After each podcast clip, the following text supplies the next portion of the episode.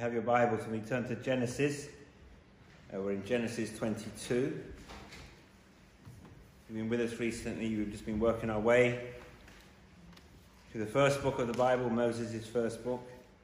If you have a German Bible, been in Austria where we were, the first book of Moses, with Genesis and chapter 22. Let's pray as we come to read God's word together. Heavenly Father, I thank you for your word. I think every word passes through your hands.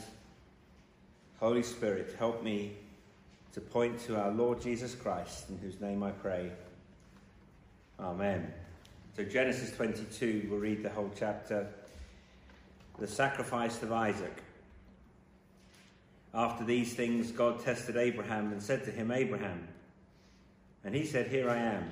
And he said, Take your son, your only son Isaac, whom you love, and go to the land of Moriah and offer him there as a burnt offering on one of the mountains of which I shall tell you.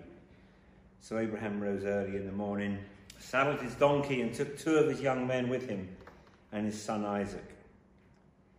And he cut the wood for the burnt offering and arose and went to the place of which God had told him. And on the third day, Abraham lifted up his eyes and saw the place from afar. Then Abraham said to his young men, Stay here with the donkey. I and the boy will go over there and worship and come again to you. And Abraham took the wood of the burnt offering and laid it on Isaac his son.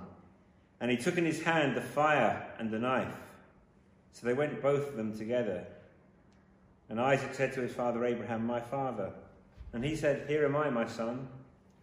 And he said, Behold the fire and the wood, but where is the lamb for a burnt offering? And Abraham said, God will provide for himself the lamb for a burnt offering, my son. So they went both of them together. When they came to the place which God had told him, Abraham built the altar there and laid the wood in it in order and bound Isaac his son and laid him on the altar on top of the wood.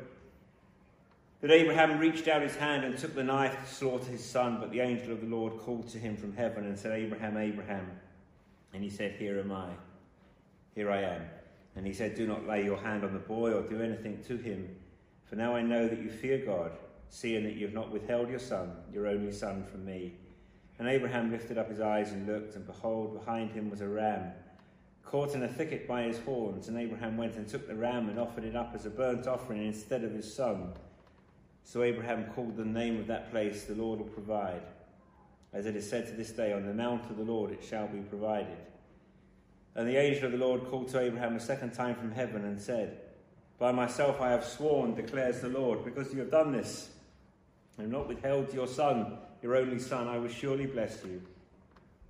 And I will surely multiply your offspring as the stars of heaven, and as the sand that is on the seashore. And your offspring shall possess the gate of his enemies. And in, in, and in your offspring shall all the nations of the earth be blessed, because you have obeyed my voice.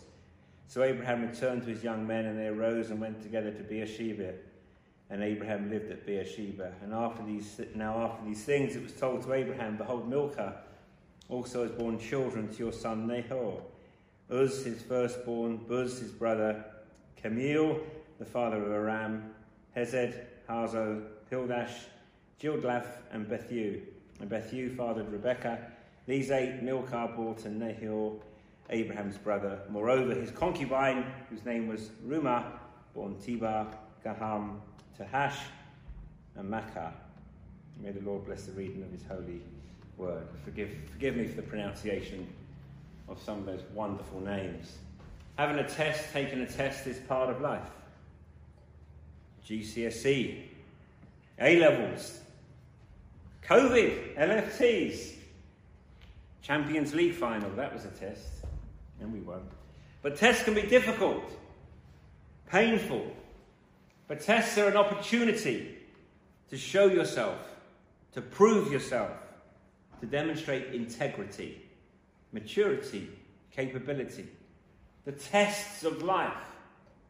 We do not like to perhaps think of it like this, but God gives his people tests. God does test his people. God does not do it because he is mean. He does not do it to trip us up. Exodus 15, verse 25, and he cried to the Lord, and the Lord showed him a log. and he threw it into the water, and the water became sweet. There the Lord made for them a statute and a rule, and there he tested them. He tested them. Exodus 16, verse 4 And the Lord said to Moses, Behold, I'm about to rain bread from heaven for you. And the people shall go out and gather a day's portion every day, that I may test them whether they walk in my law or not. It is, can God's people follow instructions? Deuteronomy 8, verse 2. And you shall remember the whole way that the Lord your God has led you these 40 years in the wilderness, that he might humble you, testing you to know what was in your heart, whether you would keep his commandments or not. God gives us tests not because he is a cruel teacher, but that he might demonstrate what is really in our hearts for our good, for his glory, that it might become evident that we would pass the test. Are you prepared to pass the tests that God may put in your life? If anyone ever said to you, become a Christian and everything will be rosy from here to glory, they weren't telling you the truth. And it is not, it definitely is not your best life now. As believers, our best life is to come. We hope in the glory to come. We hope in the glory to come. So, are you prepared to pass the tests that God may put in your life? And this passage, this famous text about the sacrifice of Isaac, has all sorts of themes we could go down many different ways, and I struggled for half a day as to where to go. We could talk about atonement. Be a wonderful thing to talk about. But we're in John 18 as well, so bearing that in mind as well. We could talk about Christ, which is the right thing to do. We could talk about any number of things, but at the beginning, we have the frame Genesis 22, verse 1. And after these things, God tested Abraham. God has not been cruel. He's given Abraham, God has given Abraham the opportunity to show, to prove what is in his heart, to prove that God is right, to prove that God is to be feared, to prove that God can be trusted. So God gives Abraham a test. Are you prepared for God to give you a spiritual test? Maybe you're in one right now. Maybe you're here, no one else knows it, but you're in the middle of a test. So, what can we learn about the testing of life from Abraham? Well, we'll look at a few things this morning. First of all, when you have a test from God, you may not know that you're receiving a test from God. God may be doing something. He may be testing you this morning and you do not know it. Abraham didn't know it. We understand from the beginning this is a test. We understand that. God is wanting to show us something. He wants Abraham to prove something. But Abraham didn't know it. Abraham didn't know it. The word must have come to him. This must have come to him like an electric shock. It's hard to read, to be honest. The juxtaposition of the two chapters, last week and this week, is remarkable. 21, what did we look at? The birth of the promised son. And what is it? And what is it entitled? Those first verses, the birth of Isaac. What does 22 start with? The sacrifice of Isaac. The juxtaposition is amazing. After all of these years, no longer is that long awaited the son of promise born. Then he almost leaves. It's amazing if you think about all the times that Abraham tried, tried to engineer God's will leading up to last week. And then you thought the promised son is born. And now it starts off with the sacrifice of Isaac. After all the years, he almost leaves. Abraham does not know exactly what God is up to. It would not have been much of a test if God had told Abraham. That is why we often do not know. We can maybe perceive it, but if God had said to Abraham, by the way, this isn't what it looks like, this isn't what it looks like, but I just need to prove something here. Well, that's an easy test, but Abraham did not know. He did not know that God was testing him. And you may not know when you're undergoing a test from Almighty God. Secondly, sometimes the tests, the spiritual tests, are hard beyond imagination. It doesn't get any more traumatic than this story. It doesn't. If you're a parent or anyone, if you, it almost brings you to tears reading this passage, even if you know how it's going to end. Even if you know how it's going to end. Look at verse 3. Abraham sat on his donkey, he took two of his young men, he loaded up wood for a burnt offering. Abraham had the provisions. We've seen that he's a wealthy man. But nothing, nothing can make up for his son. We've seen how hard it was for Abraham to have this promised son. And look how God's word emphasizes this. Verse 2 Take your son, your only son, your son, your only son, Isaac. Now, we know he has another son, Ishmael, but this is the only son of his wife, the only son from the promised line, line your only son, Isaac. And if to, if to make it even more poignant, whom you love, whom you love. And then in verse 3, in verse 6, in verse 9, in verse 10, we reference again and again and again his son. And in verse 7, my son. To make absolutely clear, we're talking about your flesh and blood, your only beloved son. It was one thing that Abraham had to wait had to wait for the birth of the promised son. Before he had to hope for the future. Now it looks like he's been asked to give up the future. That is what's so painful when we lose a child, including the unborn. Anyone who's faced the tragedy of a miscarriage knows the truth that the child in the womb is a precious life and not some cells that can be discarded. There was a very sobering this week, I don't know if you saw it. They're discussing is this the last generation of Down syndrome children? Is there no fear of God? That they can discuss murder as a solution to a problem? Now, Abraham and Isaac had to travel three days. And do you think that in those three days there were thoughts in Abraham's head turn back, turn back, turn back. God cannot be serious. God cannot be serious. Do you think there were times when he just looked over and he saw Isaac? He was reduced to tears? Well, I would have been. I'd have been in floods of tears. I wouldn't have been able to think about it. And three days he has to travel knowing this, thinking about it knowing what he's been told. Your son, your only son Isaac, whom you love. You don't get a harder test than this. Thirdly, sometimes when you get a test from God, it seems for all the world to be unreasonable. Now, let's be clear this is a clear command from God. We don't know how the voice of God came.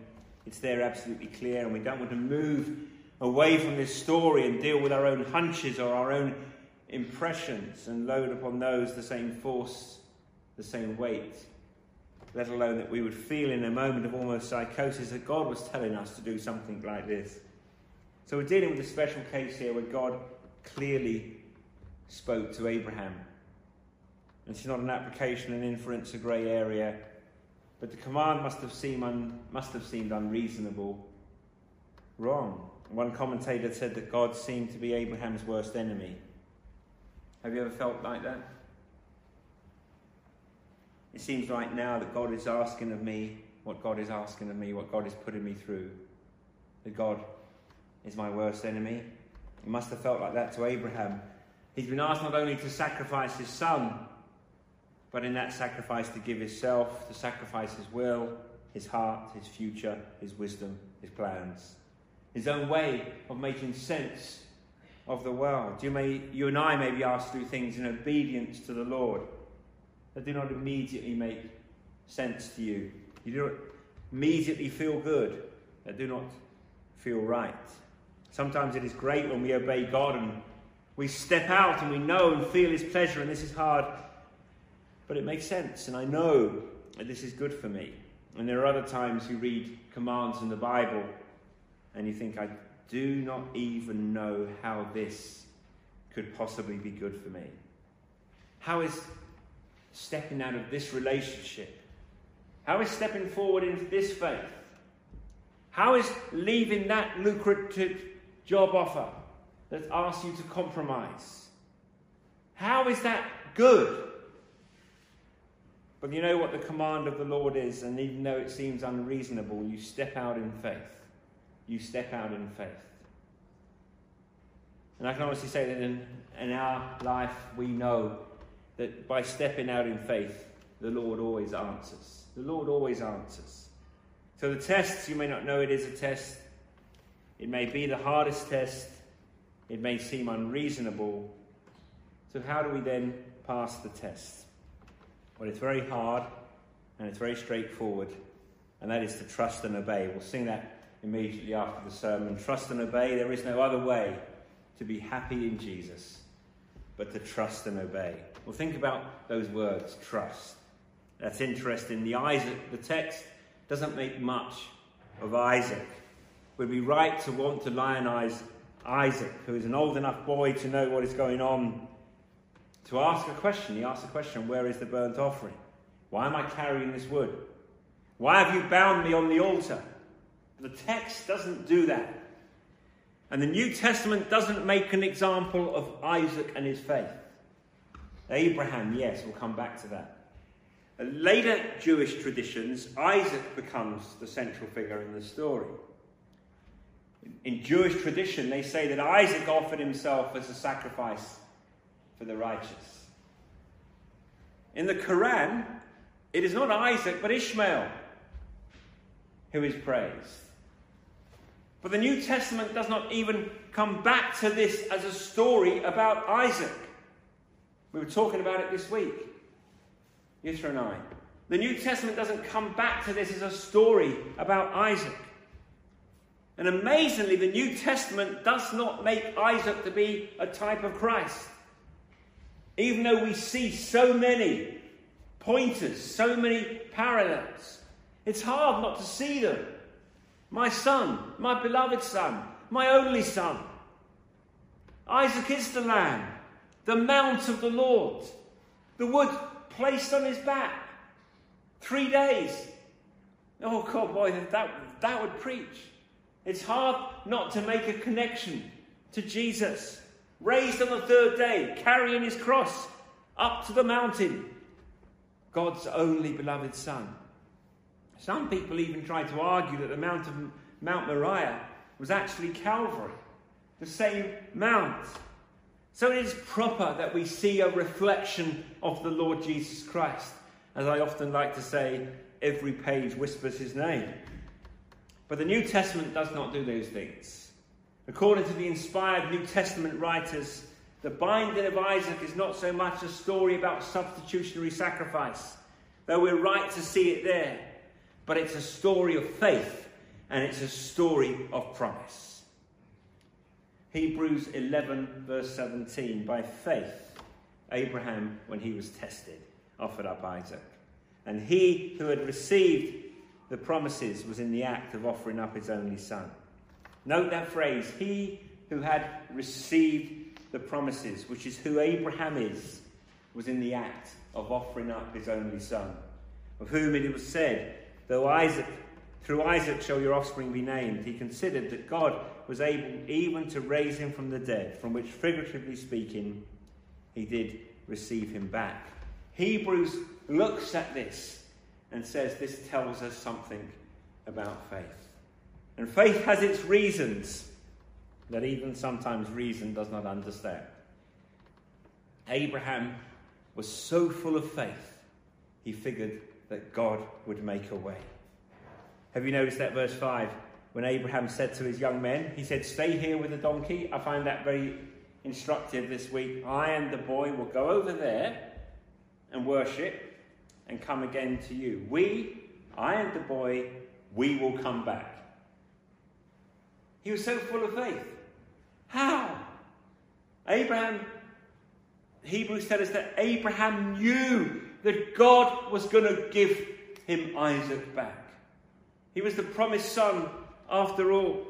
The Lord gives, the Lord takes away, and it must be said, the Lord will give back again. So Abraham, with astonishing faith, says, Yes, carry the wood, I'll carry the fire, we'll go to the mountain, and we will come back. Astonishing faith. We will come back. Both of you, Abraham? Yes, that's right. We will come back. We will return. Abraham believed that God would raise Isaac from the dead, and in a way, he did. One commentator points out in a way twice when Isaac was resurrected from Sarah's womb, and when he was resurrected from the altar on Moriah. So, this is a story about faith, my friends, about trust. Abraham didn't know how the dots were going to connect, he didn't know what this was going to look like.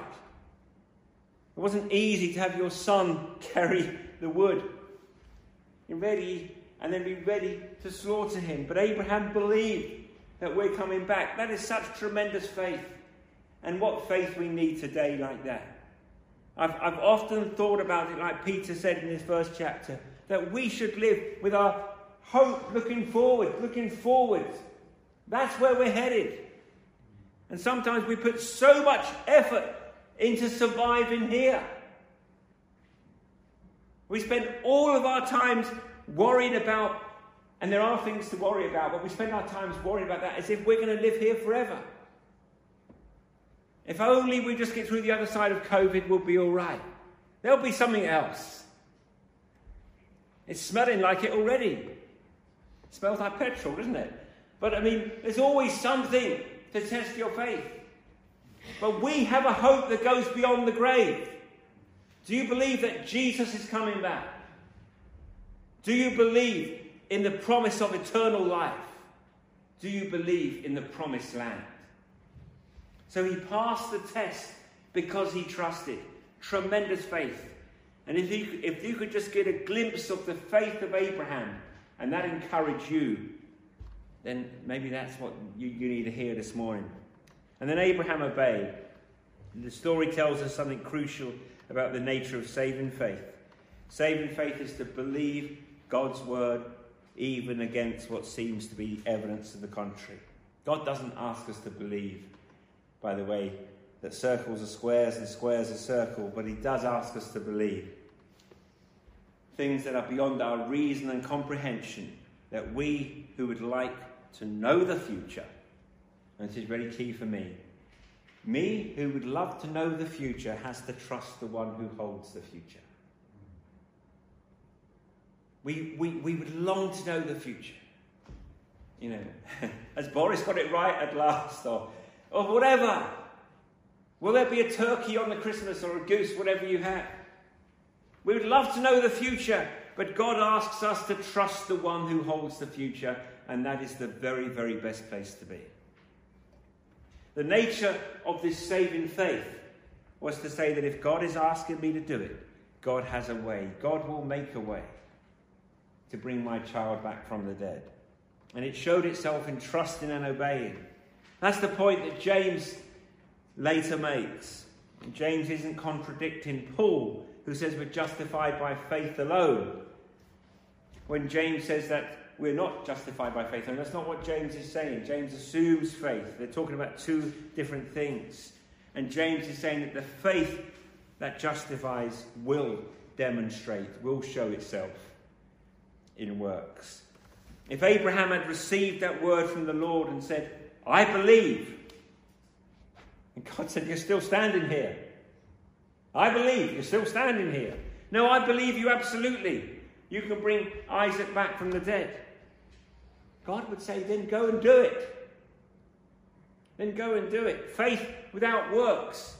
You don't really trust if you don't obey. If it's only trust up here, academic, it's not trust at all unless you're willing to obey. It's one thing to say it, it's another thing to live like you believe it. How often do we sing the hymns? And I really love singing hymns here. And say the prayers. God is in control. I trust God with my life. And then I find myself frantically hanging on to the steering wheel of the driver's seat of my life.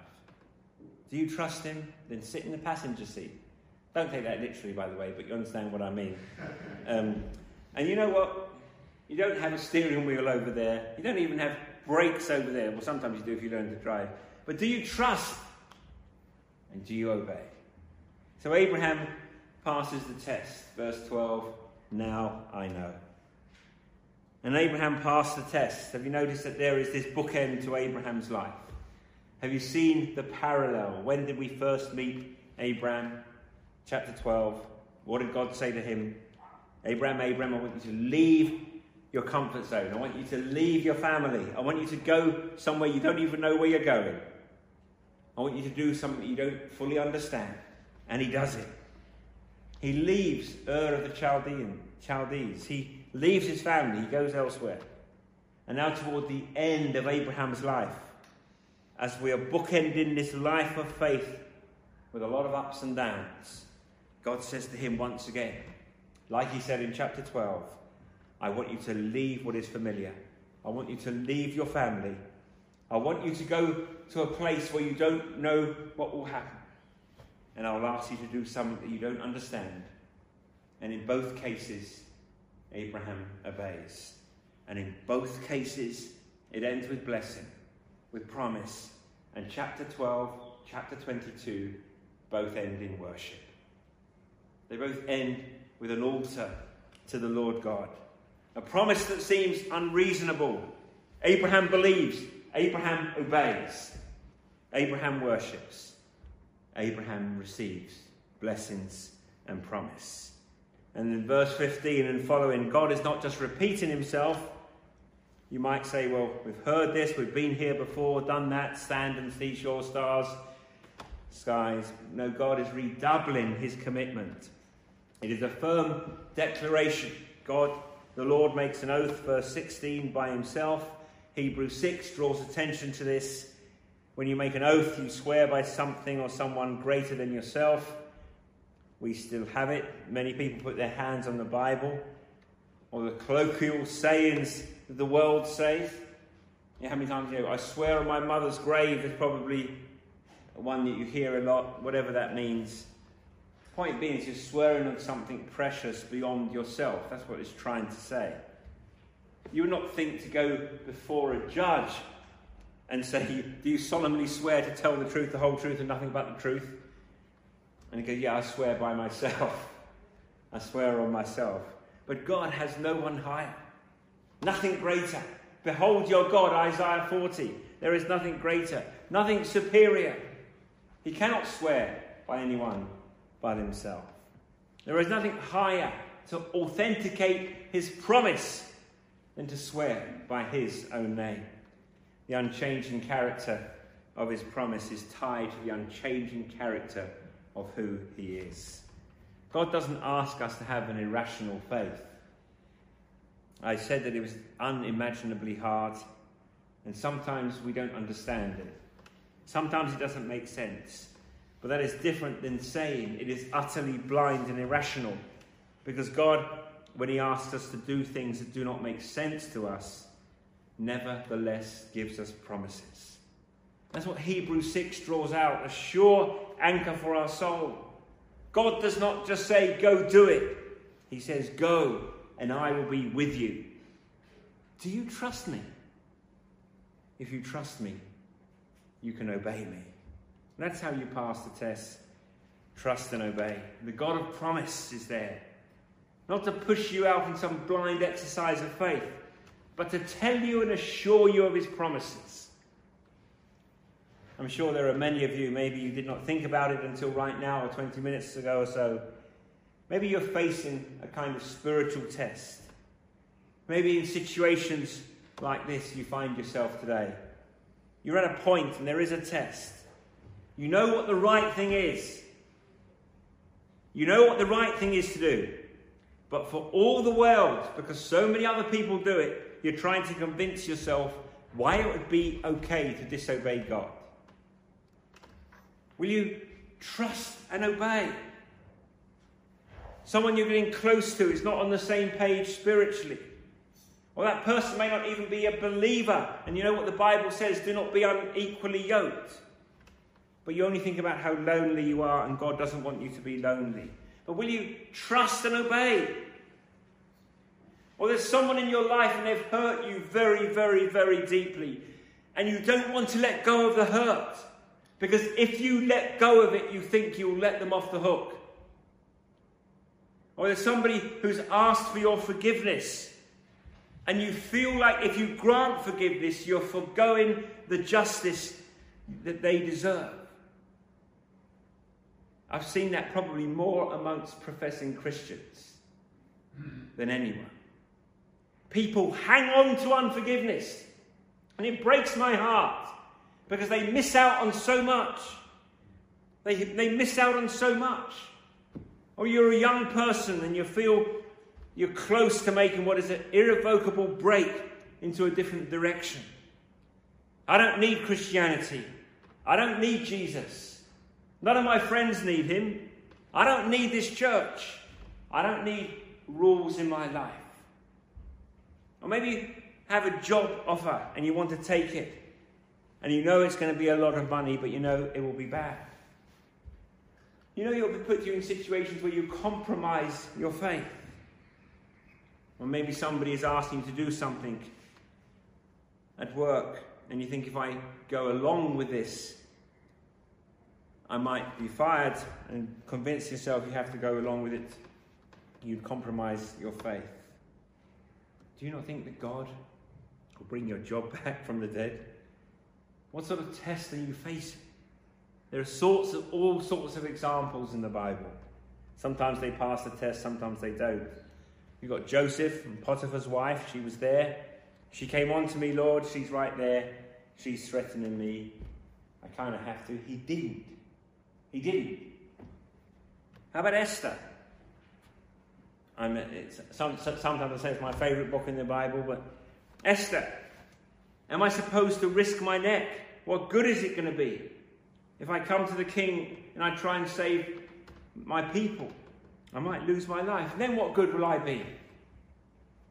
I shouldn't do this. She did. If I die, I die. Daniel, how many times did he face the test? Eat the king's food or bow down? Or cease to pray to God. And he trusted. In the lion's den, he trusted. How about his wonderful friends, Shadrach, Meshach, and Abed, Abednego, in the fiery furnace? God will find a way. Brothers and sisters, God will find a way, and if he does not, I will serve him anyway. And then you have people who didn't, who didn't. And you know the stories, you hear the stories. And as many times as you hear Samson's story, don't you want to scream out? I mean, it's became, you know, scream out, don't cut your hair! Don't cut your hair. Don't trust Delilah. Don't trust her. Or how many times do you read the David story and you say, Don't look, David. Please don't look. Please don't look. Just, you saw Bathsheba, now stop.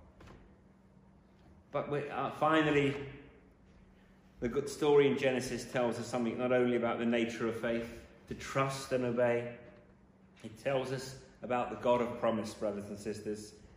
And we need to be careful. This isn't a story only or solely about Abraham's faith. It is about that. But the story, the reason it can't be about Abraham's faith is that it's about God's promise. God's promise. That's why we trust and obey because God makes amazing promises to you. He's promised never to leave you. Do you believe that? He's promised never to leave you. He's promised never to forsake you. He's promised to turn all things to good, even the bad things, for those who love him, who are called according to his purpose. You'll never, ever be worse off for doing the right thing. My friend, you'll never, ever, ever be worse off for trusting and obeying. Your life may be difficult. God will bless you. God, you, God will bless you. We're talking about eternal, spiritual things here. I said earlier that this story is in the Quran.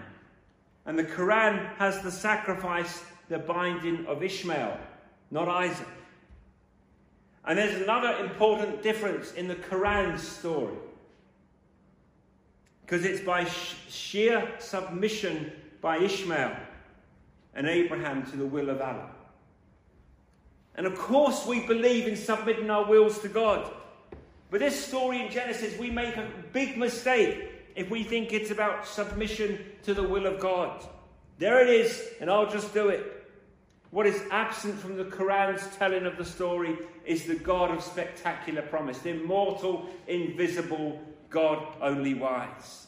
In Hebrews 11, Abraham is called he who received the promises. You go by a lot of names, you know, Christians, the nutters from Lake Road.